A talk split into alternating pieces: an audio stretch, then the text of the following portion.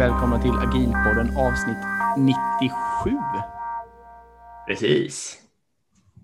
Idag ska vi eh, prata om agil organisationsdesign. Mm, det blir spännande faktiskt. Men innan vi gör det så ska vi ta och eh, tacka våra sponsorer som gör den här podden möjlig. Då. Eh, CRISP. Precis. Vad, vad är CRISP för något? Dick? CRISP är dels ett utbildningsföretag som håller massa intressanta kurser och dels ett stödjande företag som man kan köpa konsulthjälp om man behöver för att göra agil transformation och liknande saker. Eh, och man hittar dem ju på crisp.se då förstås.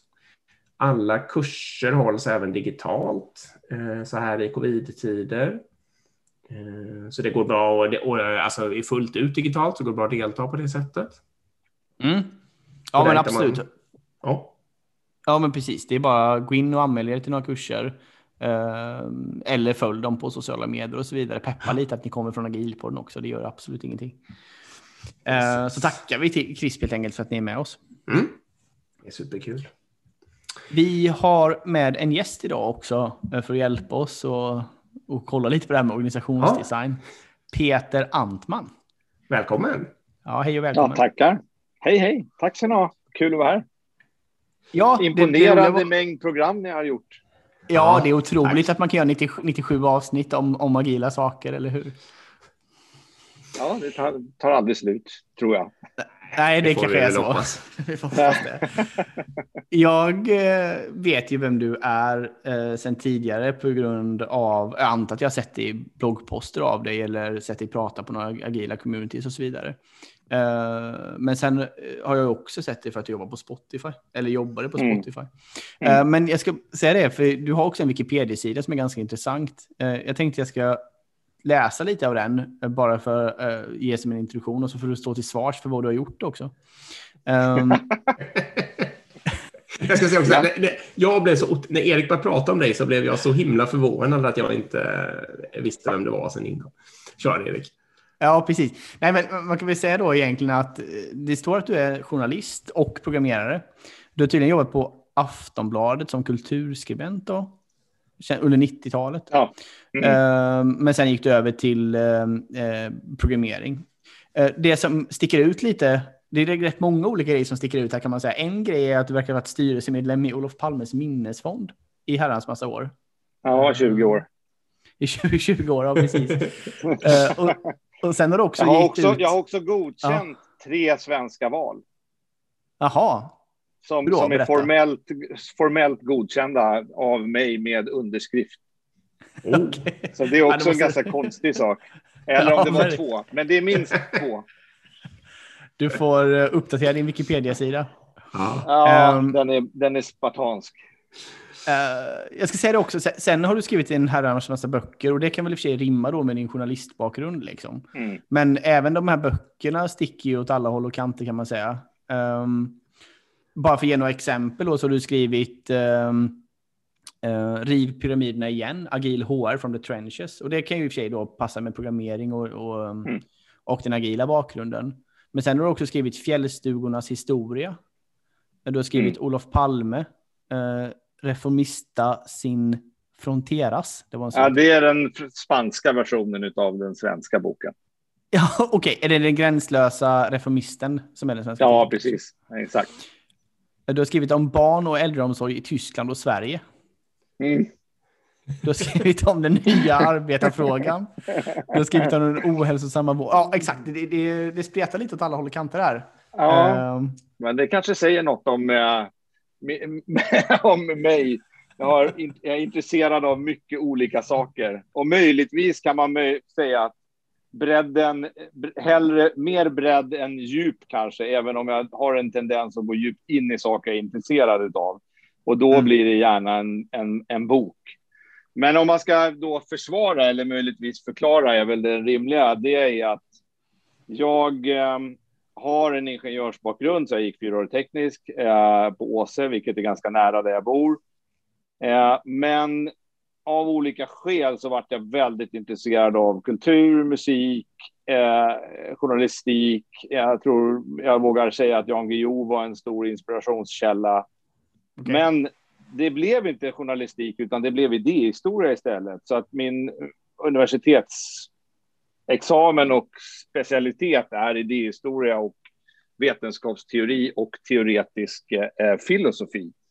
Mm. Eh, men, och sen var jag med, nu blir, jag ska inte bli för långrandig, men jag var med och skapade okay. en, en kulturtidskrift som hette Telem med eh, bland annat Göran Greider eh, i slutet av 80-talet. Och den blev mer och mer politiskt inriktad kan man säga och via det så landade jag i kultursvängen, blev kulturskribent på Aftonbladet, var krönikör i en tidning som fanns under några år som hette Dagens Politik. Så att mitt liksom fokus var att vara politisk skribent. Eh, mm. och ovanpå då min fil. kand. så började jag, jag kan säga, vara forskarassistent inom sociologi och höll på en hel del med nationalekonomi. Och det har med det här äh, lusten att lära mig nya saker och att läsa in och förstå hur saker och ting hänger ihop. Mm. Eh, och då var jag på, jag var på Aftonbladet Kultur när en kille från Journalisthögskolan hörde av sig till dem och sa så här, vet ni vad, ni måste komma och, och titta på de här sakerna som heter Internet och eh, mosaik. Så då höll mm. han en lång föreläsning för oss om hur internet var framtiden och att tidningar kommer hamna på internet. Och det där var ju väldigt spännande och samtidigt så kom modemen och man kunde koppla upp sig på internet. Och nyfiken som jag då är och med en teknikbakgrund så gav liksom det ena det andra. Så här, ja, vad, hur funkar det här? Hur, hur, hur, hur, hur funkar internet? Hur, hur, och när jag kopplar upp mig med mitt modem, var hamnar jag någonstans? Vad finns det på andra sidan? Ja, då mm. visar det sig att redan då så satt Linux på andra sidan. Eh, och då tyckte jag på den tiden tyckte jag var väldigt sen. Ha Linux, vad, gud, alla vet ju vad det är. Liksom. Då, det var 95. Mm. Så då laddade jag ner Slackware från ABC-klubben som jag hade gått med i. Det tog två veckor att ladda ner Slackware på disketter. Och sen var min familj bortrest en helg och då satte jag mig med en nyköpt 486 och installerade Linux. Och det första programmeringsspråk som jag upptäckte i det var Perl och då skrev jag en chatt i Perl och sen var det bara så här, wow. Eh, och, och för att... du, du skrev ett chattprogram så att säga? Ett program som man kunde chatta i, eller? ja, precis, exakt. Ja. Det var ju bara för personligt, personlig användning. Ja, ja, På den tiden, det som var underbart att upptäcka var ju Y-talk. Det, det var ju suveränt när man var in, inloggad på samma maskin som när man, någon annan så kunde man chatta med det. Jag har aldrig varit någon stor ja. irkare, men jag tycker Y-talk var helt fantastiskt. Mm. Men, men jag var ju forskare och skulle skriva doktorsavhandling inom idéhistoria med fokus på sociologi. Så att jag hade gjort forskningsansökan och vi hade fått tre miljoner för att eh, beforska offentliga sektorns arbetsgivarskapshistoria. Mm -hmm. Men när jag satte igång med det, då, då upptäckte jag eh, LaTeX. Och ja. tech. Eh, så då började jag liksom skriva ett program för att formatera humanistiska avhandlingar och speciellt så eh, att kunna använda så kallade Oxfords fotnotsystem som är en specialitet mm. inom humaniora. Och det var ju bara tekniker som använde LaTeX på den tiden och matematiker och de använde inte det fotnotsystemet. Så då skrev jag en, en, en, en eh, liksom extension till Bibtex som det hette på den tiden för de fotnötterna. Och någonstans på den här vägen så var det bara, nej men det här får jag göra som mitt yrke. Och då lyckades jag, trots att jag inte hade någon riktig bakgrund, ändå ta mig in på något som heter Marieberg Interactive som Perl-programmerare.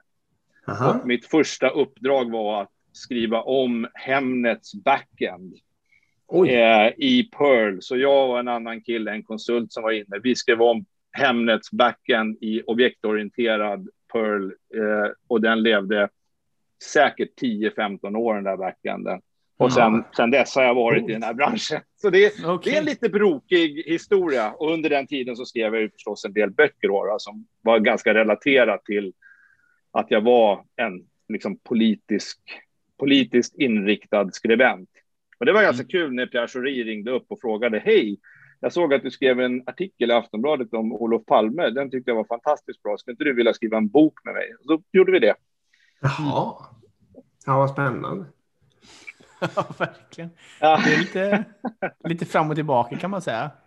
Ja, för, för, för den yngre publiken kanske ska säga så att Pierre Schori var en känd gammal statssekreterare på utrikesdepartementet. Eller jag vet inte, kabinettssekreterare säger man till.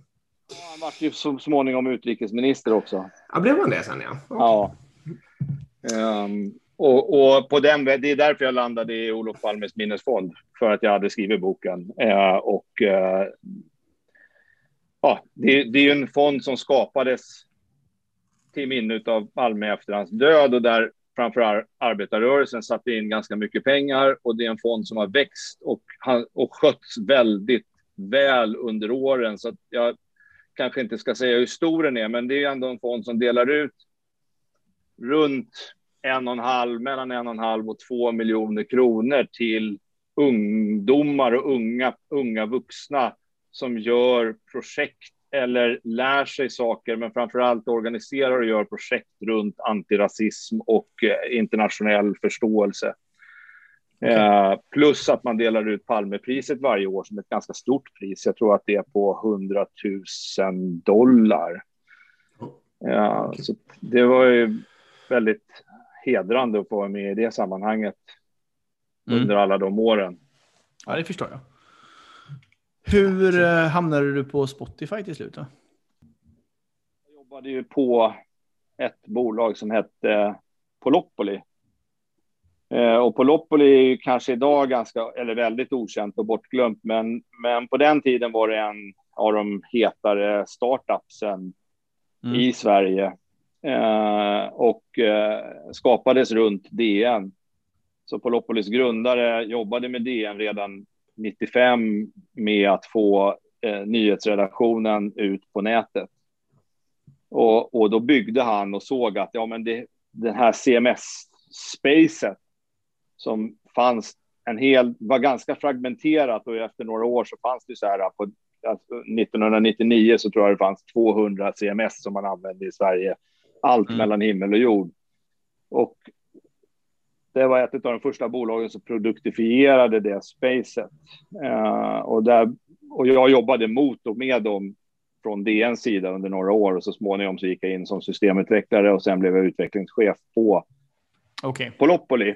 Och där, det var där jag verkligen, kanske inte upptäckte agile, men extremt intentionellt får jag säga, och jag lägger extremt för att det, det, det stämmer. Och, uh, med en agil transformation, eller, och igen, på den tiden kallade vi inte det agil transformation, utan att lära sig och använda och inspireras av agilt för att bli bygga liksom en utvecklingsavdelning i världsklass. Mm. Och det här var och, tidigt 00-tal eller? Nej, det här är alltså bolaget skapades 2000 och efter några år så i stort sett ägde vi den skandinaviska CMS-marknaden, alltså alla mediebolag, regering, SJ, ICA, eh, alla hade eh, Polopoli som ett content management-system. Eh, och sen såldes det till ett större internationellt mediebolag eh, och som då tappade fokus på Skandinavien, så då tappade Polopoli fotfästet i Skandinavien och sen skulle jag väl säga att den typen av CMS-system som man byggde då, det är inte det som man används idag. Idag är det liksom en, en senare generation. Mm. Eh, och jag var verksam som chef från 2007 tror jag till 2012. Mm. Mm. Och sen kom ju då Spotify uppåkande som en eh, mm. ett alternativt coolt bolag och, och, det är också en sån här anekdot. Då. Vi hade två killar från England som hade byggt ett eh, pappers editorial system som hette Prestige. Och vi skulle integrera Prestige med Polopoli som var webbaserat. Eh, och de eh, eh kom till Sverige och vi jobbade jättemycket tillsammans. Eh, och väl, väldigt fort så försvann den ena killen och var försvann han någonstans? Ha, då hade han blivit anställd av Spotify. Mm. Och sen försvann den andra killen som hade flyttat hit till det där bolaget som hette Spotify. Och sen började folk att vandra bort från Polopoli till Spotify. Ah, så okay. i stort sett, jag tror halva min utvecklingsavdelning landade på eh, Spotify. Så att ska jag vara ärlig så är väl skälet till att jag första gången landade på Spotify var att en av mina forna kollegor ringde och frågade om jag kunde komma in och eh, jobba som agil coach. Och då hade jag också lämnat på Loppoli och gått in på det där bolaget ni började med att göra reklam på. Just det. Ah, så, på, på den tiden var jag en, en krispare än Enterprise agil coach eller vad man nu ska sammanfatta det som. Och, mm. och, och som det kom jag in på Spotify. Okej. Okay. Spännande. Verkligen. Ja. Och sen ska vi bara, för att ta, ta det hela vägen då, du har precis slutat på Spotify och nu konsultar du igen, eller hur? Ja, precis, exakt. I, ja. i egen regi den här gången. Ja. Så att om man, är, om man är intresserad, om jag får pitcha då mig själv så ja, ant, ant, antman.se är mitt hem. Så ja. där kan man hitta mer om mig och läsa ganska mycket bloggposter som jag skrivit om agilt över åren och, och eh, ett antal eh, övningar. Och ska jag göra en shameless plug så tror jag att det är lite okänt idag, men jag, upp, jag som skapade ett koncept som heter The Pirate Ship och det har jag sett segla runt och bli produktifierat på olika sätt. Så det är jättekul att den används helt utan liksom, kunskap i att det var ett format som jag skapade en gång genom att shameless sno en massa andra format förstås. Och så det var verkligen inte skapat från grunden, men det kan man hitta där till exempel. Okej. Okay. Ja, men det tipsar vi om helt klart. Absolut. Ja. Okej, okay, ska vi komma in lite på äh, dagens ämne då som är organisationsdesign. Mm. Uh, första tanken eller frågan är hur hänger organisationsdesign ihop med arkitektur? Och vad tycker du om den här som heter Conways Law också? För den, den påstår väl det? Ja, ja, Conways Law har ju blivit på något sätt the latest rave. Uh, och jag sitter faktiskt just nu och läser den här uh, Team Topologies-boken som, som mm. alla verkar läsa. Och, och mm. den är ju otroligt mycket baserad på Conways Law. Personligen så tror jag jag upptäckt, jag menar Conways Law är ju bara för att beskriva det, gå tillbaka, jag tror att han formulerade den på slutet av 60-talet i, i någon paper, magasinsartikel och som ju helt enkelt går ut på att eh, eh en, en arkitektur har en tendens att avspegla kommunikationsmönstren i organisationen. Och då skulle mm, man kunna säga att arkitekturen kommer spegla organisationen. Så har man en arkitektur som då inte är backad av en organisation som passar till arkitekturen, då kommer det skapas en massa gnissel i organisationen. Och förmodligen kommer man få en arkitektur som man inte tänkte sig. Är det en rimlig sammanfattning? Ja, men det tycker jag. Och, och ja. den arkitekturen kommer nog sakta att eh, anpassa sig till eh, organisationen. Det är väl lite teorin bakom Conways Law, även om man inte ja. vill. Ja. Nej, precis. Och, och, och då Precis, det där kan man ju gräva på djupet. Är det, är det en positiv eller negativ utsaga? Jag tror från Conway så var det en väldigt negativ utsaga. Ja, jo, jo. men, men, om man vet om det och, och, och, fattar sina beslut medvetet baserat på det så behöver det förstås ja. absolut inte vara negativt. Nej, nej så är det. Nej, nej. nej men så, och jag stötte på Conway kanske, jag kommer inte ihåg när jag använde det första, fem, sex år sedan. Jag, som konsult så har man ju mycket så här, man gör presentationer och man ska snabbt komma in och, och då är sådana här saker viktiga. Så att jag hade en bild på en, på en, en matte och en hund som ser identiska ut. Så det tycker jag, det är Conways law i mitt huvud. Mm. Ja. Så, så den där, det, det tror jag väldigt starkt på. Men sen hur man jobbar med det. Det är en, det är en, det är en mycket svårare och djupare eller bredare fråga. Mm. Um, och, och, ja, idag pratar man ju mycket om reverse Conaway. Uh, på Spotify pratar vi, åtminstone där jag jobbade, en hel del om någonting som kallas för Bappo. Som också är inspirerad av Conaways Law. Som i praktiken går ut på att göra då en...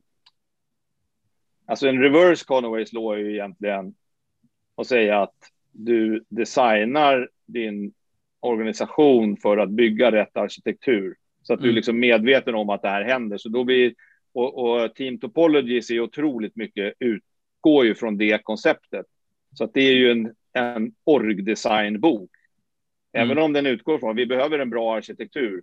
Och sen så handlar hela boken, vad det nu är, 400 sidor om orgdesign. Och den är jättespännande. Jag tycker den är fantastiskt intressant. Men eh, en av cheferna på som VP för plattform på Spotify. Jag får mig att det var han som introducerade det i alla fall. Det är, jag tror inte konceptet är hans, men han, han kallar det för Bappo och det är en ännu mera liksom, man kan kalla det för genomtänkt sätt att förhålla sig till Conaway, där man liksom börjar titta på så här, okej, okay, vad är det för businessmål vi har? Mm. För det ska ju alltid, det är ju, det är ju ingen som säger emot, så här, ja, men det är klart att businessmålet måste vara det första. Vad är det vi vill uppnå? Mm. Sen går vi ofta till orgen och säger så här, okej, okay, vi har det här businessmålet, vi delar upp orgen, vi ska ha lite business units eller vi ska ha mm. eh, självorganiserade team eller vi ska ha liksom, man, man bygger orgen efter businessen. Mm. Men det Bappo säger istället är att, ja men vänta nu, ta det lugnt här. Vi måste förstå vilken arkitektur eh, som vi tror bäst ska, kommer stödja vår business. Så då måste man börja tänka på arkitekturen som nästa steg. Och sen eh, eh, B, P i Bappo, det är processer. Vad behöver vi för processer för att stödja den här arkitekturen som i sin tur stödjer businessen? Och, sen, och sist i det här kommer eh, eh, organisationsfrågan. Mm. Och, och det där tycker jag är, jag, jag tycker att det är jag har sett den tillämpas. Det är jätte, jätte, jättesvårt. Men jag tycker fortfarande att den fångar någonting som jag tycker är djupt intressant och, och där jag kan själv känna att jag, det är lätt att köra ner i hjulspåret att alltid lösa allting med reorgs eller med mm. organisationsdesign. Mm. Men okay. att man glömmer bort det däremellan och även att, att man till och med glömmer bort businessen för organisationen i sig blir så jäkla viktig. Mm. Men, men, men, idag med liksom lean, en lean approach och också det agile mindset att verkligen titta på kunden först. Om man tar agile mindset är ju kunden först och lean man mindset är ju value först. Skulle jag säga om jag ska göra någon grov sammanfattning. Så mm. liksom businessen brukar man komma ihåg, men sen tycker jag man ofta hoppar, eller jag har sett att man hoppar över och går på org. Så där har jag tycker jag själv utvecklas en form av det låter kanske lite övermaga, sensibilitet eller liksom överkänslighet emot att jaha, men vad tog det här arkitektur och processdiskussionen vägen? Varför blev det org med en gång? Mm. Mm -hmm. Ja, men det är väl bra. Jag är ja. för den.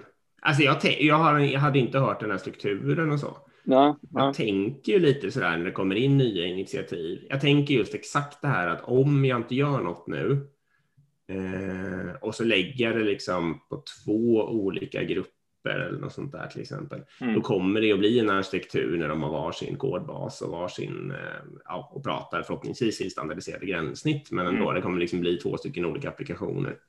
Eh, startar en ny grupp kommer det bli en ny applikation som löser bara den här frågan. Och lägger man det på en befintlig så kommer det liksom bli en applikation som ja, blir för stor, det behöver den inte vara, ja. men den blir stor i alla fall. Mm. Större, mm. Ändå större, exakt. Eh, och löser det med sina ramverk och sitt, sin tech-stack. Liksom. Mm. Eh, och, och, att det är näst, att det i längden i alla fall är o, ja, meningslöst att försöka jobba mot det. Liksom. Mm. Eh, så då tillämpar jag ju det tankesättet lite och sen så mm. fattar jag något, kanske något medvetet val då, eller försöker göra det i alla fall. Mm. Eh, baserat på de faktorerna. Ja. Mm, coolt. Eh, vi hoppar vidare då. Nej, precis. Ska jag dra min... Eh, eller kör Erik. Ja, men, jag kanske fråga först. Nej, kör Dick. Ja, men jag har en fråga som var så här. Eh, som jag just... Alltså som blev aktuell i mitt liv. Så jag undrar det här, alltså i mitt yrkesliv. Jag undrar om du hade någon synpunkt på det. Och det är just exakt det här att eh, det kommer ett nytt initiativ. Och jag kan välja att försöka lägga det på eh, alltså utbyggnad av befintliga system.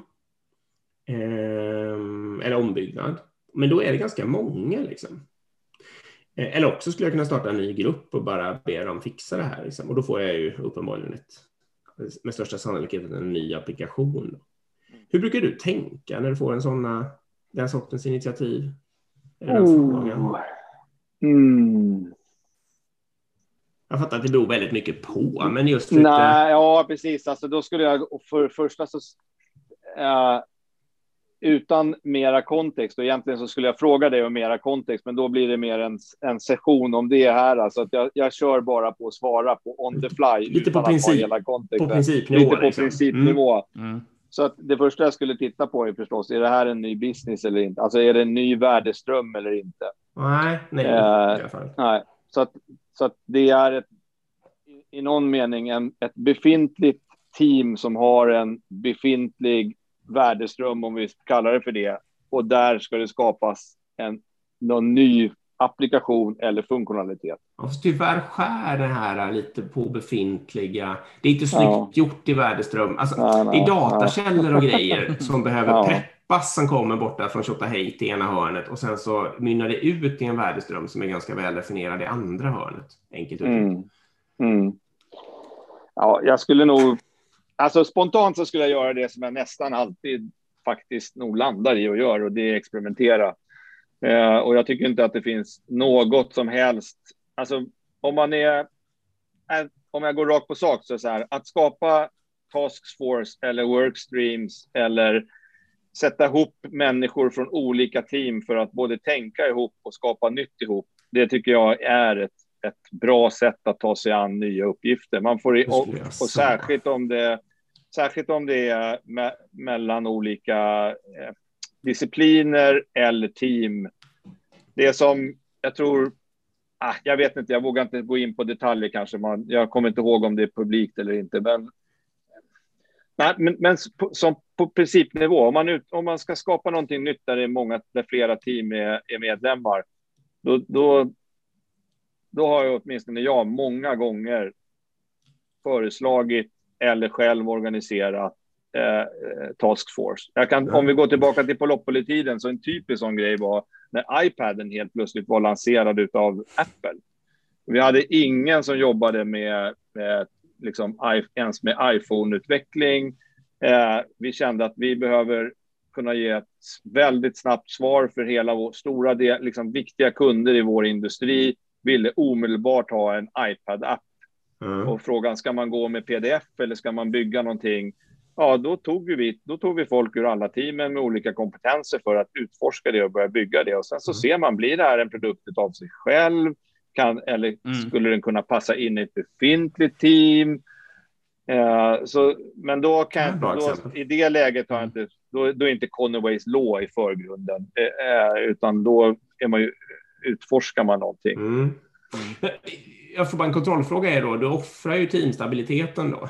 Om du har stabila långsiktiga team ja. så rycker du. Det är du beredd att göra då så att säga. Ja, det, jag, jag tycker om igen, det här är ju mera grundat på erfarenhet av jag, jag, det kanske är fel att kalla det pragmatism, för pragmatism blir alltid så här bra. Men, men eh, jag, jag tycker nog att team, team behöver ha en sån mognad och professionalitet och storlek att de kan göra eh, andra saker och vara dynamiska vid sidan av eh, sitt långsiktiga ägarskap. Så jag är väldigt, jag är väldigt mycket liksom, jag har inte sett några, väldigt lite bra effekter av projektledda organisationer där team skapas för ett projekt och sen och upphör och ingen vet vem som ska ta ansvar för det här Nej, och koden hamnar, ingen driftare, ingen äger koden långsiktigt. Det blir bara dåligt. Mm. Mm. Men om man är väldigt rigid i att man har liksom tre, fyra, fem personer och det enda de gör det är sin applikation då blir det liksom, det är så otroligt ja, lätt att fastna i det, mm, för det är mm. självgående och det genererar sin egen backlog, eh, sitt mm. eget liksom uppdrag. Eh, och då kom, om man inte kan lösa nya uppgifter, då kommer organisationen i sig, och nu pratar jag om det som någon slags anonymt monster, men, eller inte monster, men liksom, till slut så kommer ledarskap inom organisationen att tvinga fram något annat sätt att jobba på. Då blir det projekt i värsta fall. Om, om de som tar tag i det där råkar vara skolade i projektledarskap istället och har någon, det finns någon PMO någonstans eller liknande, då, då, då blir det projekt istället. Mm. Eh, och, och, och, om man skulle, liksom Spotify-modellen i någon mening, den, den här kända liksom med chapters och, och korsfunktionella team och allt det där, den var ju väldigt mycket byggd på en, att det skulle vara väldigt dynamiska team. Det var i stort sett en projektledare, den var ju byggd för liksom väldigt stark tillväxt där mm. det ändrar sig hela tiden. Så att man skulle inte behöva byta chef hela tiden. För det är ju en annan, liksom, i en orgdesign så är det ju så att ledarskapet och chefskapet är betydelsefullt. Och jag tycker nog att jag själv över tid har, jag har skrivit väldigt mycket om ledarskap och chefskap och min bok handlar ju jättemycket om det. Eh, eh, men, men jag tycker att det kanske har blivit ännu viktigare. Jag, jag inser vikten, över tid så har jag insett hur otroligt viktigt det är att ändå ha en slags grundkontinuitet. Eh, både i chefskapet men också i gruppen av chefer. Eh, ja, det var en liten derail, men, men det, hänger, det hänger delvis ihop där. Och, och, då skulle du, du tycker att det ska vara starka långsiktiga team, men man ska också ja. pragmatiskt vara beredd att delta i andra aktiviteter och inte bara sitta och pyssla om sin egen, mysa ja. på sin egen kodbas. Liksom. Nej, men det, ja. det är ett smart svar. Jag, jag, jag tror det är nödvändigt att gå hem och överväga det. Ja, nej, men om man, om man liksom filosoferar lite till så är det det beror lite på hur man jobbar. Jag jobbar väldigt mycket med infrastrukturella team, så plattformsteam eller team som stödjer andra team. Och även Polopoli var ju i någon mening en plattform för utvecklare. Och där är det ju helt centralt att man kan jobba med olika former av stödjande eh, eh verksamhet. Och i Team Topologies kallas det för enabling team. På Spotify skulle jag säga, där kallar vi för embedding och det är en central del i, i utveckling att kunna embedda i andra team. Och delvis för personlig utveckling, men framför allt för att överföra kunskap, kunna liksom hjälpa till med någonting som någon annan. Det är så man istället för att skapa nya team eller projekt så jobbar man med embedding. Jaha, mm. okej, okay. nu, nu har det här. Nu behöver det här teamet den här experthjälpen och den och, eller den ska jobba med det här subsystemet eller mot de här komponenterna eller vad det nu kan vara. Ja, då embeddar man eh, och, och har man byggt in det i förväntan och också ha bra liksom, stöd runt det från ett chefsperspektiv så man inte hamnar i, i void. Så, för det är ju en annan, om man embäddar det här att vara utlånad under lång tid och, och ens chef inte har någon aning om vad man gör och den chefen som man jobbar då tillsammans med i någon mening på andra ställen, den känner inte heller något långsiktigt ansvar. Det är ju ofta ganska dåligt för mm. ens karriär. Och jobbar mm. man i större techorganisationer som Spotify och andra, då är ingenjörskarriärer väldigt viktigt. Är man på en liten startup eller litet bolag med liksom 30-40 pers, då kanske inte det är det primära, för det finns inte så jättemycket karriärer. Men i de stora techbolagen som är Amerika-inspirerade, där är ju liksom ingenjörskarriärerna oerhört viktiga och centrala. Måste man stötta det med chefskap och ja. måste man ha ett ja. system för den där utlåningen eller vad man ska säga. Det måste finnas en tydlighet ja, i den kulturen. Mm. Ja, ja. Mm. Precis, jag skulle säga det också. Uh, en ytterligare kommentar är ju att om man inte har den här flexibiliteten, att man kan ta utvecklare från team och starta experiment, liksom, så blir det ju väldigt mm. stelt och långsamt också. Ja. Uh, det, det, är verkligen en, en stor drawback. Uh, en annan grej som jag vill nämna också kring det här med embeds, liksom, det är ju också att jag ser alldeles för många chefer som optimerar utifrån sitt team. Så säg att man har en ingenjör mm. som vill lära sig någonting som man inte gör i teamet. Till exempel, jag vill koda en iOS-app. Okej, okay, men det här teamet gör bara Java backend liksom. Så du kan, mm. det finns ingen anledning att du ska lära dig iOS och sen så kommer den här ingenjören sluta ganska snart ja, för att den inte får, får, testa sina saker. Det är också fördelen med mm. en bed då att då kan man sticka till ett team som, som, inte, som har den tecken som, som, som den personen vill eh, testa liksom. Och sen kanske den kommer mm. tillbaka då och för det första ta med sig massa kunskap tillbaka, men också göra mm. att den personen får utvecklas. Mm. Så det är ytterligare en fördel med just den bäddkulturen. Mm. Verkligen mm. en bra poäng.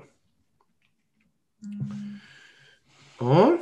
Jag skulle nog gärna vilja fortsätta med en liten grej när det gäller arkitektur för att det är en sån ja, ja, ja. Och så, jag tycker inte det pratas tillräckligt mycket om det, eh, åtminstone inte vad jag har hört. Och, och det är att om man går till jag tror att det är uttryckt som en av principerna i agila manifestet att den bästa arkitekturen uppstår eh, spontant ur självorganiserade team. Mm. Och, ja. och, det skulle jag säga att det är falskt. Ja, det låter, det, det skulle jag kunna tänka mig också. Från min, min erfarenhet, jag har stött den, den jag har liksom argumenterat mycket för den positionen. Men när det är, om man tar, både tar in Conways Law, men tar också in skalning, att vi nu börjar få tämligen stora, liksom, eller alla bolag kommer bli liksom mjukvarudrivna, eller större delen av våra bolag i världen kommer till slut vara drivna av mjukvara och ha ganska stora mjukvaruavdelningar. Så skala när det gäller mjukvaruutveckling är inte bara för Netflix eller Facebook eller ja. Eh, då, då är det helt enkelt så att då är den här, även om man inte kan göra en pure Bappo, så det går liksom inte att ta fram en arkitektur liksom på det, teoretiskt. Oh, vi har vår business, sen tar vi fram vår teoretiska arkitektur och så kör vi top-down och sen kommer vi fram till organ. Det går inte, det är omöjligt. Men har man ingen arkitektur, har man inte en organiserat sig för att fatta arkitekturella beslut på flera nivåer och inte minst på då, ja, företagsnivå eller på avdelningsnivå, då blir det ju väldigt snabbt en kåkstad istället. Ja. För en mm. kåkstad är ju i stort sett arkitekturen uppstår spontant ur de små cellerna och ingen styr över helheten. Så det där tycker jag är en, det finns en, jag vet inte, kanske elak, men naivitet runt omkring hur, hur man ska hantera arkitektur. Och eftersom vi har liksom på något sätt kommit fram till att, att ha Ivory Tower-arkitekter, det funkar inte, det är värdelöst. Eh, så måste vi då jobba väldigt hårt med att få fram arkitekturella processer och beslut och kompetens i, i någonting som inte är Ivory Tower-arkitektur.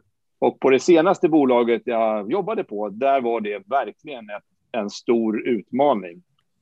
Eh, så, så det tycker jag ja, det är värt att säga. Jag tycker inte det sägs så ofta eh, att arkitektur är ett kärnproblem som är idag lite för lite utforskat eh, eh, och beskrivet. Och det har ju kommit en del bra böcker.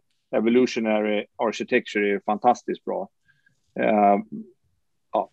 Så det är värt att, att, att, att, koppla in till, om man jobbar med Conways Law och säger att arkitektur är superviktigt för att den hänger ihop med organisationen. Om man då bara går till, till organisationen och pratar organisation igen, då missar man en otroligt viktig del, ska jag säga. Mm.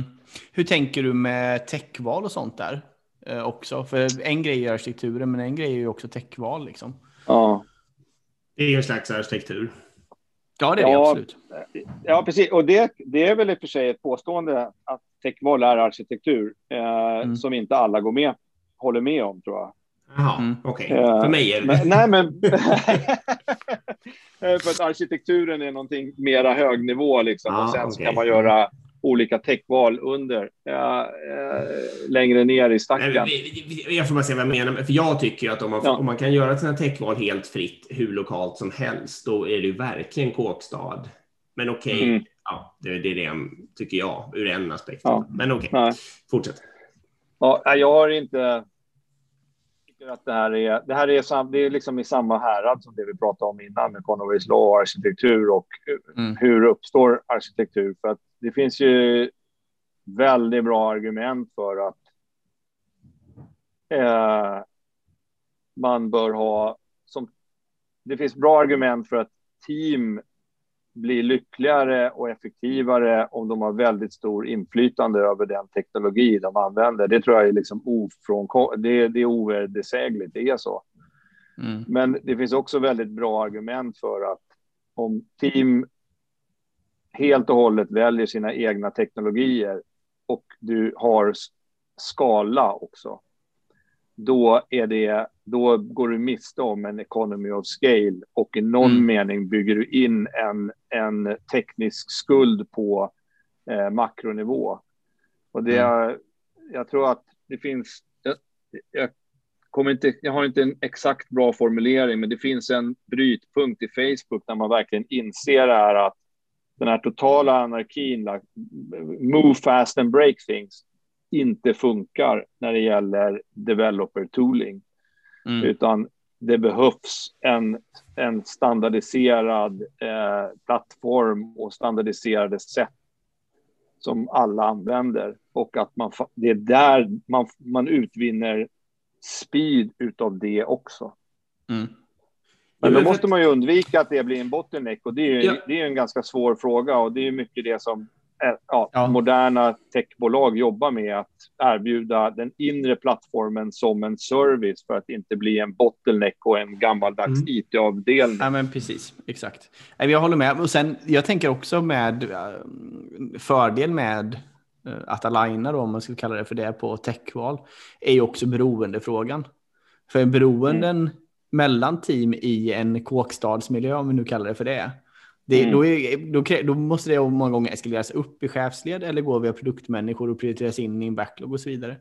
Har man mm. någorlunda samma techval i en organisation så kan man i bästa fall bara skicka en pull request på det teamet ja, man har beroende exakt. till. Liksom. Så då man löser upp hela beroendefrågan som många, mm. gånger, många organisationer bygger en stor struktur eller projektorganisation till för att lösa. Mm. För jag skulle vilja säga, Erik, att jag tycker att man förstärker, eller till er båda, jag tycker man förstärker Conways law om man har en absurt lokal techvals. Eh, för då sitter ju alla människor och bara kan sin egen lilla grej eh, mm. och då, i sin egen lilla organisationsdel. Och då vill man ju aldrig flytta på sig eller jobba åt någon annan någonsin. Och, mm. och allt man ska lösa kommer man vilja lösa i sitt, i sitt eget lilla, så att säga. Eh, och man kan aldrig bidra eller omforma organisationen. Liksom. Så man får ju bara mycket värre, ja, det nu säga kanske bara självklarhet. Ja, men det är, det är sant. Jag tyckte ett, ett en kodord som vi utvecklade eh, var när man skulle sammanfatta liksom arkitekturella behoven som där jag jobbade senast. Vi hade, det var eh, uniformity and isolation. Mm. Och det är lite nyckeln att kunna ha båda två. Mm. Och, och, och, och uniformity i teknikval och i, i arkitekturella komponenter eh, och i modeller.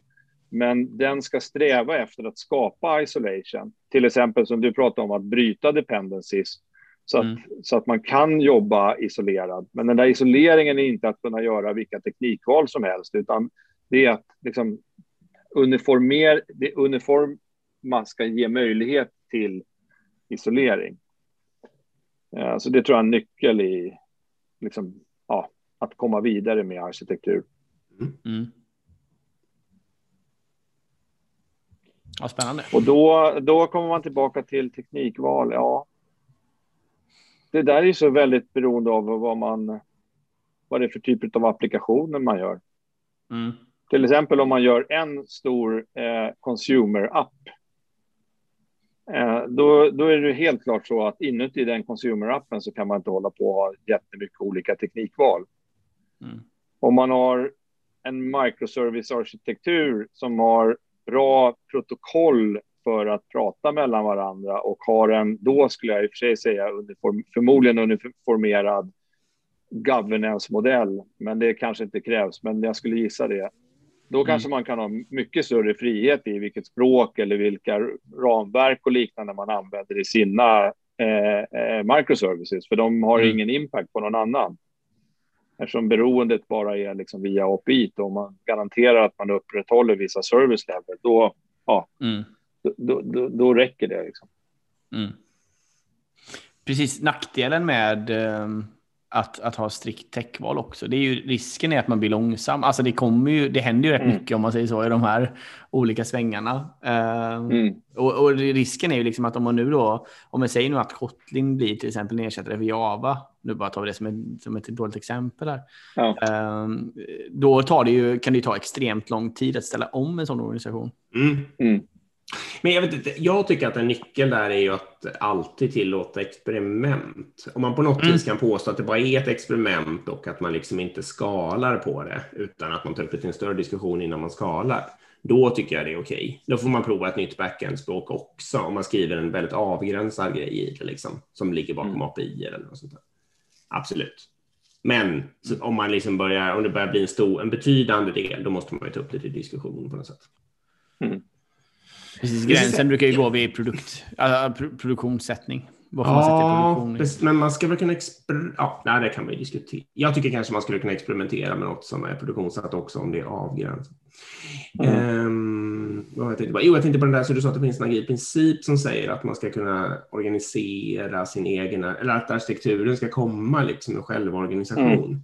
Det tycker jag skulle kunna vara, men det blir liksom bara sant i det läget att alla människor Alltså, om man tänker på Conway igen då, då skulle det bara vara sant om alla människor liksom hade, kände varandra exakt lika, kände alla andra exakt lika bra och inte hade några bindningar. Mm. Eh, och, och, man gjorde en stor, eh, gigantisk self-selection och så. Då skulle alla kunna bete sig rationellt och skapa världens bästa arkitektur.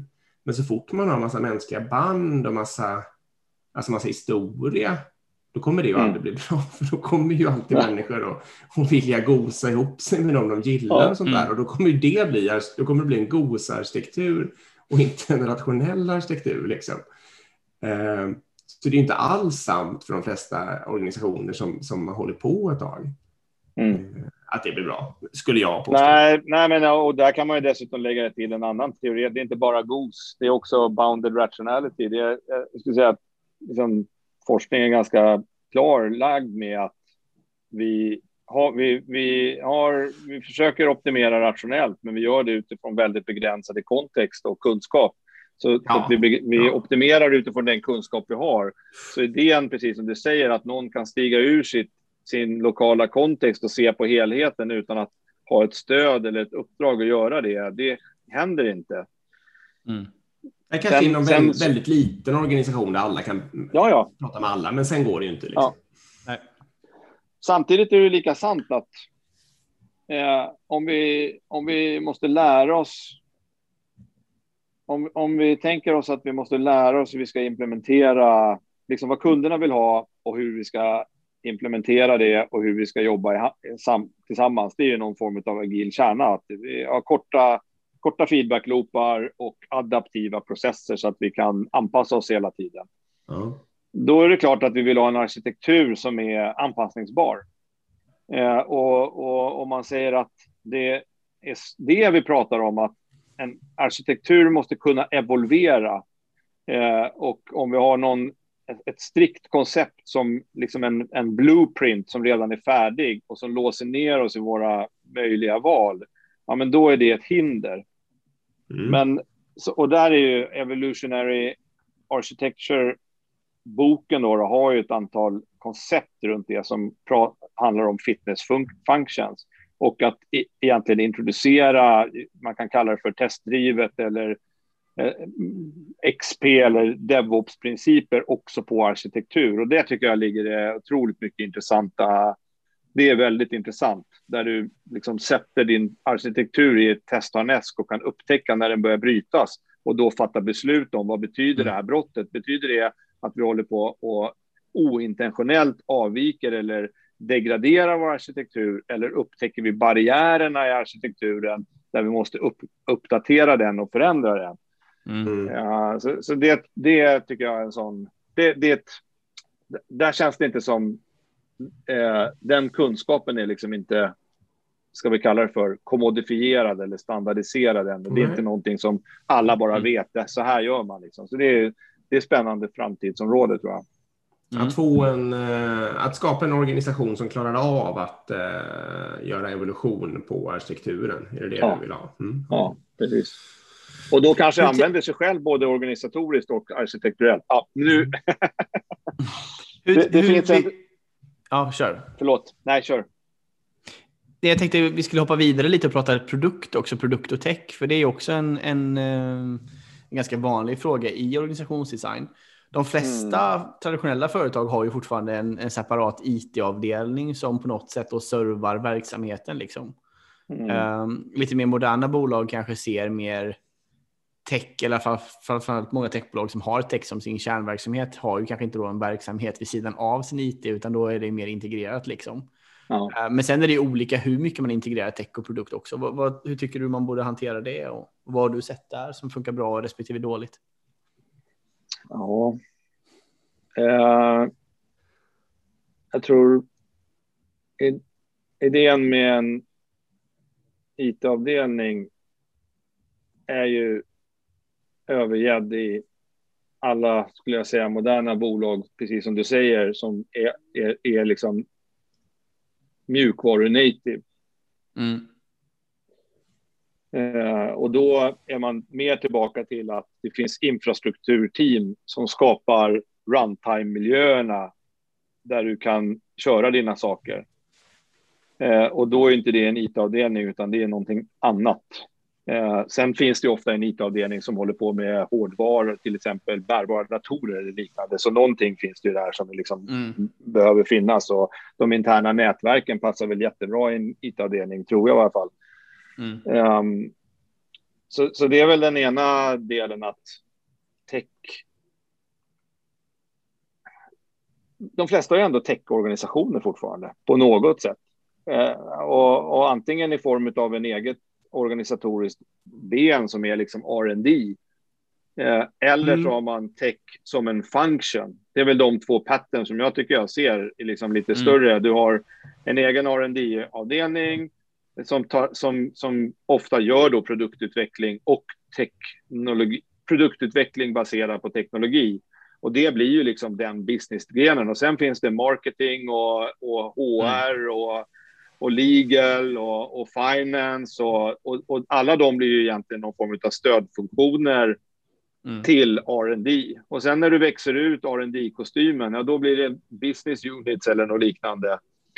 Eh, eller om man har olika produkter. Eh, det, är, det är ett annat sätt eh, att man har väldigt skarpt olika produkter och då bildas det business units eller R&D avdelningar runt omkring dem.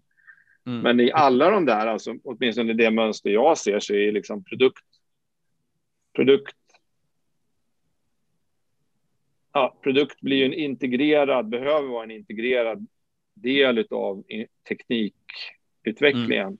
Det betyder inte att det inte finns mycket konflikter och problem i den uppsättningen. Så där, det kan man nog prata hur mycket som helst, för det är fortfarande, det är ju ett, det är ju ett, liksom ett, ja, en, en källa till tension helt enkelt. Mm. Du menar liksom att um, produkt, alltså ingenjör, ingenjörsorganisationen ska även känna ett ansvar för lönsamheten i det de gör då? Eller vad man säga. De ska väl ja, ha en produktorganisation precis. med sig eller i sig? Liksom. Mm. Ja. Även om kanske där, där... säljare också, eller i alla fall känna ansvar för ja, lönsamheten. Mm. Ja, ja. Jag tycker det bästa som jag läst nyligen som jag tycker liksom sammanfattar någon slags state of the art kunnande runt det här. Det är eh, boken Empowered. Jag tror han heter Marty, Marty Kagan. Han skrev ju boken Inspired mm. tidigare.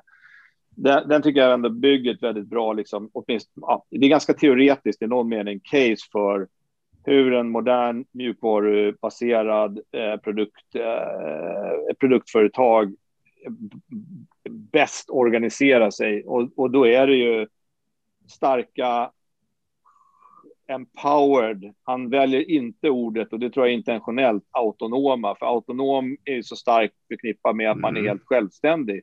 Utan mm. det är empowered team som, eh, som har en produktmanager eh, kopplad till sig som eh, liksom bringar in kund och värdeperspektivet till ett empowered eh, ingenjörsteam som jobbar med olika lösningar eh, och tillsammans så liksom utforskar man problem och bygger nya produkter. Mm. Eh, och, och, där sitter man ju ofta i olika reporting lines, så att det finns en engineering manager som sköter engineering-orgen och åtminstone i min erfarenhet så är det nog den mest effektiva sättet att organisera team. Att det mm. finns en manager som är ansvarig för hela ingenjörsteamet och inte de här splittrade modellerna med chapters och liknande. Men, jag håller med. Men, det är, ja. men nu är ni nere på man... enstaka team. Du menar inte ja. att chef? Ja, precis. Mm. Ja, men det tricklar ju ofta uppåt för att du blir ju liksom, du har ju i sådana fall, du, du får liksom functions helt enkelt. Så det finns ju en matris i det, men matrisen är inte nere i, i ingenjören, utan matrisen är på liksom större functions. Så du har mm. ingenjörsfunction, en produktfunction, förmodligen kanske en eh, UX-funktion som står för liksom, användarupplevelsen. Kanske till och med en analytics och datafunktion eller ML-funktion, mm. för det är så otroligt skarpt, liksom annorlunda och kompetenskrävande del som ett modernt team många gånger måste ha tillgång till idag för att vara liksom på spjutspetsen helt enkelt. Um, okej, okay, men du är okej okay med att alla de, de kompetenserna olika chef då? Eh, ja, okej, okay, okej. Okay. Jag kan, det finns... Eh... För jag försöker undvika det nämligen. Alltså nej, nej, UX, nej, UX och Data Science ja. försöker jag få in i teamen så ja. att de har samma ja. närmaste chef som, ja, som det, ja, ja, det, det, det... Inte produkt i och för sig. Mm. Nej, jag är inte emot det, men, men jag, om jag säger hur, hur man hur branschen ser ut, liksom, mm. vad är det för vanliga mönster? Och, och då är det ju åtminstone i en uppbyggnadsfas, om man är i en om man är i någon som är väldigt skarp, separat kompetens som behöver underhållas och du behöver växt i den. Och än, ännu mera om du håller på och bygger upp den här kompetensen mm. Så att du verkligen måste kunna anställa och locka till dig mm. världens bästa ML-are eller världens bästa designer. Då är det ofta svårt att få dem att acceptera faktiskt mm. att de sitter och rapporterar till någon som inte har en aning om vad deras profession egentligen går ut Nej, på. Förstår vad menar. Eh, och det finns säkert undantag när det gäller ingenjörer, men nu har vi hållit på med det här så länge så att en, en bra engineering manager ska ju normalt sett kunna hantera liksom ingen, mm. ingenjör, ja, mjukvaruingenjörer. Jag förstår vad du men, det, ja. men, men, jag håller med, alltså, ju mera olika specialiteter man får in, ju mer konstigt blir det kanske då att det är EM som i någon mening äger teamet och då börjar man hamna i den här nästan chapter-liknande modellen igen där teamet mm. består av massvis med kompetenser och då är frågan vem tar huvudansvaret för att den här gruppen fungerar ihop? Och mm. det finns inte ett riktigt bra svar på i de här funktionsmatrisade Nej, modellerna. Så det är en det är nästan obesvarad fråga och det hjälper inte skulle jag säga att stoppa in en agil coach för att lösa det. Nej, det håller jag verkligen med om. om jag ska, då, då är vi hårda på det. Ja, men det är vi ofta i den här podden. Det är helt okej. uh, nej, men jag håller helt med. Problemet, uh, alltså vi har ju diskuterat det här lite fram och tillbaka, Dick också, liksom. Ja, när är man med i team respektive när man inte är med i team och vad man för beroende. För jag tänker om, om man har ett team som utvecklar någonting vad som helst. Liksom. Och så har man designhjälp, men det räcker, man, kan, man kan hantera det som ett beroende. Alltså man mm. säger att mm. vi behöver få hjälp att, att göra en prototyp och user-testa det en gång i kvartalet eller vad det nu kan vara. Liksom. Vi behöver 20% design. Liksom. Vi mm. behöver absolut inte en heltid för vi bygger absolut mest backend och så har vi bara en liten admin-tjänst som har ett mm. GUI och det behöver vi ha design för. Liksom. Då kan man ju absolut i en sån kontext eh, ha en form av centraliserad designfunktion man avkallar för att bli avblockad. Mm. Liksom. Problemet är ju om man har... eller något. Samma. Mm. Precis, exakt. Men har du behovet däremot att nu, vi, vi jobbar 100% med det här, då blir det konstigt att börja ha massor med sådana beroenden där du har massor med, alltså där du har 100% allokering av dem.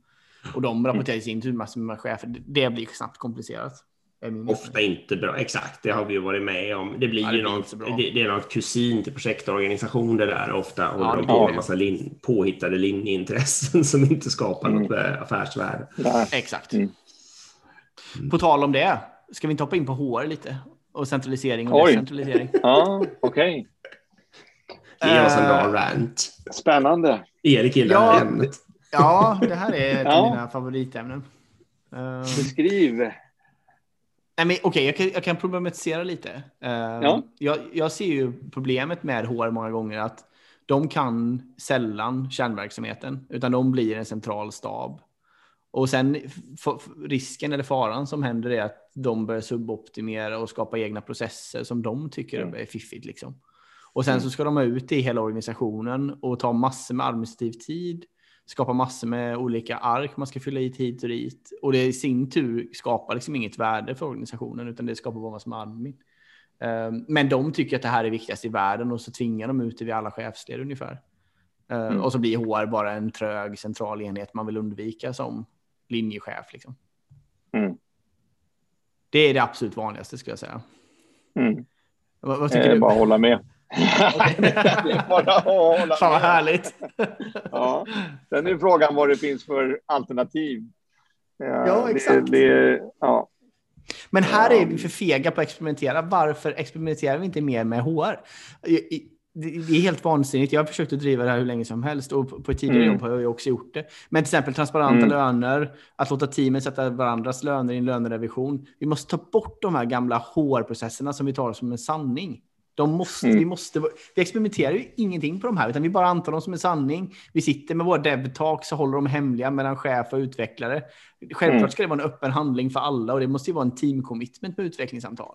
Jag tycker ja. absolut transparenta löner är en förutsättning för att för transparensens skull, men också för att få bort alla de här dumma löneskillnader som finns mellan till exempel kvinnor och män och sånt. Skulle det bara öppnas mm. upp så skulle det bli transparent och försvinna liksom. Ja. Um, men vi vågar inte innovera på HR-processer av någon anledning. Nej, det, det, um, nej. nej, men det är väl kanske en av de, det, en, det är väl en av de sista läskiga sakerna liksom i, i, på sätt och vis i bolag. Jag um, personligen, jag håller, jag håller väldigt mycket med. Eh, samtidigt så har jag inte upplevt att när jag hade, den, när jag hade, på, när jag hade möjlighet att påverka det närmare i en mindre grupp på Polopoli, då drev jag det i stort sett så långt jag kunde, skulle jag säga. Och det har jag ju skrivit en hel del om och den boken som råkar heta två olika saker. Rivpyramiderna heter den i nätversionen och sen en lite senare tryckt form heter Tillsammans, men det är i stort sett samma bok och den handlar ju väldigt mycket om hur kan man liksom radikalt omvandla det vi förväntar från en linjechef och HR-processer. Mm. Eh, samtidigt så när man jobbar i större bolag, då tycker jag att det är svårare och delvis oansvarigt som lokal chef långt ut i någon slags tentakel att driva en helt annan policy eller motverka det. Så, så då måste man antingen välja att anpassa sig Absolut. till det är och göra det bästa av det. Eller att liksom försöka jobba sig in emot centrala funktioner och, och påverka det på olika sätt. Och, och, där har jag nog själv valt att försöka göra HR så bra som det bara går lokalt. Eh, eh i, i, i, genom att följa liksom, intentionerna, men också jobba väldigt intentionellt med HR-frågor. Mm. Så att där, vi hade till exempel eh, någonting som vi kallar people operations, att, att ha liksom en people operations också lokalt. Eh, mm. Vad det nu kan vara på avdelningen eller eh, eh, vad man nu kallar det för. Mm. Det tycker jag är väldigt hjälpsamt därför att då integrerar du då, och, och idén där är egentligen att det du beskriver är en slags pushmodell som är jäkligt frustrerande, där HR mm. hela tiden pushar ut saker. Och visst, man kan ofta räkna ut när kommer nästa push, för man varit med om det förut, eller det står i någon kalender, men nästan alltid är det något nytt system, någon ny survey, något nytt spreadsheet ja. eller vad det nu kan vara. Och det hittas på nya saker också, så att det ska göras, utvecklingssamtalen ska förberedas på något visst sätt, eller eh, ja, lönerna eller optioner eller vad det nu är. Liksom. Ja. Så, så ett sätt som jag närmar mig det där, det är att jobba väldigt internationellt med HR, utveckla en lokal filosofi, till exempel runt lönesättning, hur man sätter löner och bygga starka liksom, pros lokala processer runt det. Och mm. sen göra det på ett sätt som att HR blir en pullbaserad verksamhet istället. Mm. Så att om du istället jobbar med, eh, för att det är ju viktiga saker, liksom. det är jätteviktigt att hålla reda på din hiring pipeline, det är jätteviktigt att hålla ah, reda okay. på Eh, vem som är var, det är jätteviktigt att hålla reda på vilka löner de har och lönesamtal och utvecklingssamtal och allt det där. Och har du då bra system, möjligtvis till och med lokala som du gör själv, som du använder för att göra det här arbetet lokalt, när HR då kommer, ja men då är det bara, ja varsågod, här, det är redan förberett, vi har redan gjort det här jobbet. Uh, och, och jag tycker jag, nu har jag provat det på åtminstone två ställen, att okej, okay, om det inte går att göra eh, transparenta löner, för det är väldigt svårt, det är en radikal steg som måste fattas beslut om på högsta nivå. Och det betyder ja, att vd måste tycka det är, är en jättebra idé. Och det är inte mm. så många vd som tycker det. Eh, då, men det går att utveckla en, en modell som är att som om lönerna var transparenta. Så att de bolag som jag har jobbat med som lönesättande chef, där har en, en grundläggande parameter varit att vi sätter löner som om det var en öppen bok. Och det betyder att man kan göra fel, för vi kan inte veta vad varenda människa skulle reagera. Men man kan ungefär veta. Och man kan dessutom ha samtal med sina direkt och fråga dem, ja, hur ser du, känner du det liksom, tycker du att du har rätt lön givet vad du känner till om de andra? Eller vilka jämför du det med? Vad, vad, var någonstans skulle du vilja ligga liksom? Eller tycker du att du är? Mm. Och då kan man ju ha en konversation om det verkar helt off. Jaha, jaha, har du den uppfattningen? Nej, men det, då måste vi ju prata om det. Då måste vi liksom skapa det kontextet. Mm. Så att vi jobbade stenhårt med att sätta löner som om de var transparenta och jobba med okay. eh, mm. löneglidning och förflyttning och, och använda, liksom, även om en person egentligen inte hade bett om att få högre lön så låg den fel i löneskalan jämfört med någon som var motsvarande liksom, kompetens eller leverans. Då flyttade mm. vi den. Med, mm. eh, så, så, det, så det går att göra. Det, kan man, det har jag åtminstone jag lärt ja. Oh, men det blir ju... Jag... Det, det, det är tio års lönesättande som jag har gjort på det här sättet i olika organisationer och det funkar. Mm. Jag tänker ju nog liknande. Jag tänker också mycket så här att om jag skulle bli tvungen att titta den här människan i ögonen och förklara ja. det här med hänsyn till, och jag kanske inte just tänker totalt transparent, men jag tänker jämfört med andra jämförbara personer och det är ett delsteg då mot samma sak. Liksom. Mm. Eh, skulle jag då kunna göra det? Om, och, liksom, och om jag absolut inte skulle kunna göra det så vill jag ju oftast ändra den lönen. Då, liksom. Mm, mm. Mm. Nej, precis. Jag ska säga det också att uh, de experiment jag har gjort har jag gjort tillsammans med HR. Eh, och min, ah, det, mm. det, sättet jag försöker driva det här på, jag försöker förändra HR. Jag försöker säga hej, hej, jag är redo för att experimentera. Använd mig som ett experiment. Liksom. Använd mig och min grupp som ett experiment. Mm. Så jag vill testa. Liksom. Och vi testade ja, på mitt företag med 50 000 anställda ändå att köra transparenta löner på en liten grupp. Liksom. Ja, ja. Inte på hela bolaget, bara för att testa. Det, det, det var ju frivilligt då för de ja. medarbetarna. Men, men och det, det sket sig också så. Okay. Alltså inte som, eh, det, det sket sig inte som experiment. Det gick ju alldeles utmärkt. Nej. Men sen ett år senare så var det ju svårare. Ja, svårare. Mm. det var, jag menar, det var, ingen blev ledsen och alla som var med var ju nöjda. Så att säga. Det var ju andra intressenter som protesterade. Ja. Sen har ju människor förmåga att skapa sådana där att, att ta fram den här kunskapen själva. Så jag vet ju att det ja. finns ofta eh, forum som inte chefer har tillgång till där man delar lönen med varandra. Visst, men det är det, det, är det jag menar. Det, blir så, det är det som blir så dumt om man försöker skapa då liksom en transparens och man försöker ha team ja. som är starka och självgående och allt liksom. Jag känner mig, det känns för mig känns det många gånger som ett skådespel på något sätt när man ska gå tillbaka till en traditionell lönerevision och utvecklingssamtal. Ja. Det känns bara som att det här, det rimmar inte med mitt övriga jobb och den kulturen och det, det arbetssättet jag vill driva. Liksom. En, en iakttagelse eller tanke som jag haft är ju att som förvånade mig i början och det är att it-branschen eller i varje fall techbranschen om vi kallar den för det då, den ja, värld som jag har varit i som är lite mera ny, nyare bolag där man ganska starkt egentligen går mot en form av karriärs och lönestegar. Ja. Vilket är ju komplett emot hela idén med individuell lönesättning. Yep. Och, och, på sätt och vis är det inte så konstigt eftersom den gamla modellen med lönestegar inom till exempel statlig verksamhet, det var ju baserat på att det var en, en, en professionalitetskultur där man hade eh, väldigt tydlig tillväxt i, i sin kompetensnivå och man, en, en titel var inte bara en titel man fick lite random, utan det var en titel som byggde på att man hade en viss mängd av erfarenhet och, och kunde vara på den nivån. Mm. Eh, och, och, till den nivån var det kopplat en lön. Och det fanns ingen mm. anledning att inte det skulle vara transparent. För det var ju direkt kopplat till den lönen. Och tittar mm. vi på moderna, liksom, ja, det, hela från Spotify, Netflix, eh, eh, alla de här bolagen, större liksom IT, större börsnoterade techbolag, så verkar det som att i stort sett alla har för det första karriärstegar. Man har definierat för ingenjörer och för chefer. Alla har liksom, ja, du har en, en, en ingenjör, en ingenjör två, en senior ingenjör, en staff, en senior staff och en principal. Alla har samma sak.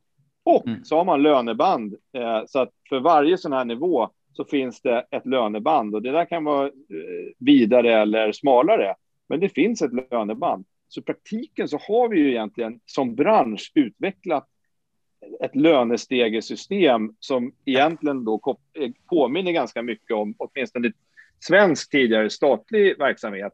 Och så, så att det, steget är inte oändligt långt till att öppna upp det och göra det mer transparent. Att de åtminstone kunde visa vad är det för lönenivåer inom stegarna.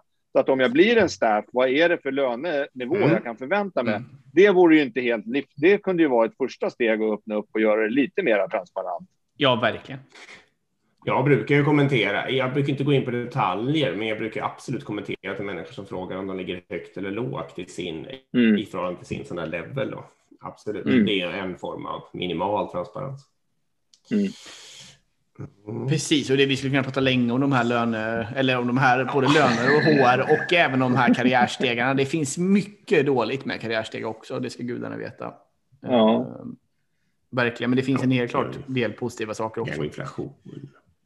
Ja. ja, alltså det är ju otroligt. Alltså jag tycker att det är givet, givet en slags svensk kontext och agile kontext i team, teamarbete, bygga team som tar ett gemensamt ansvar, inga rockstars, eh, så, så finns det ju något otroligt annorlunda med eh, karriärstegar som nästan alltid ändå oerhört starkt betonar ditt individuella bidrag.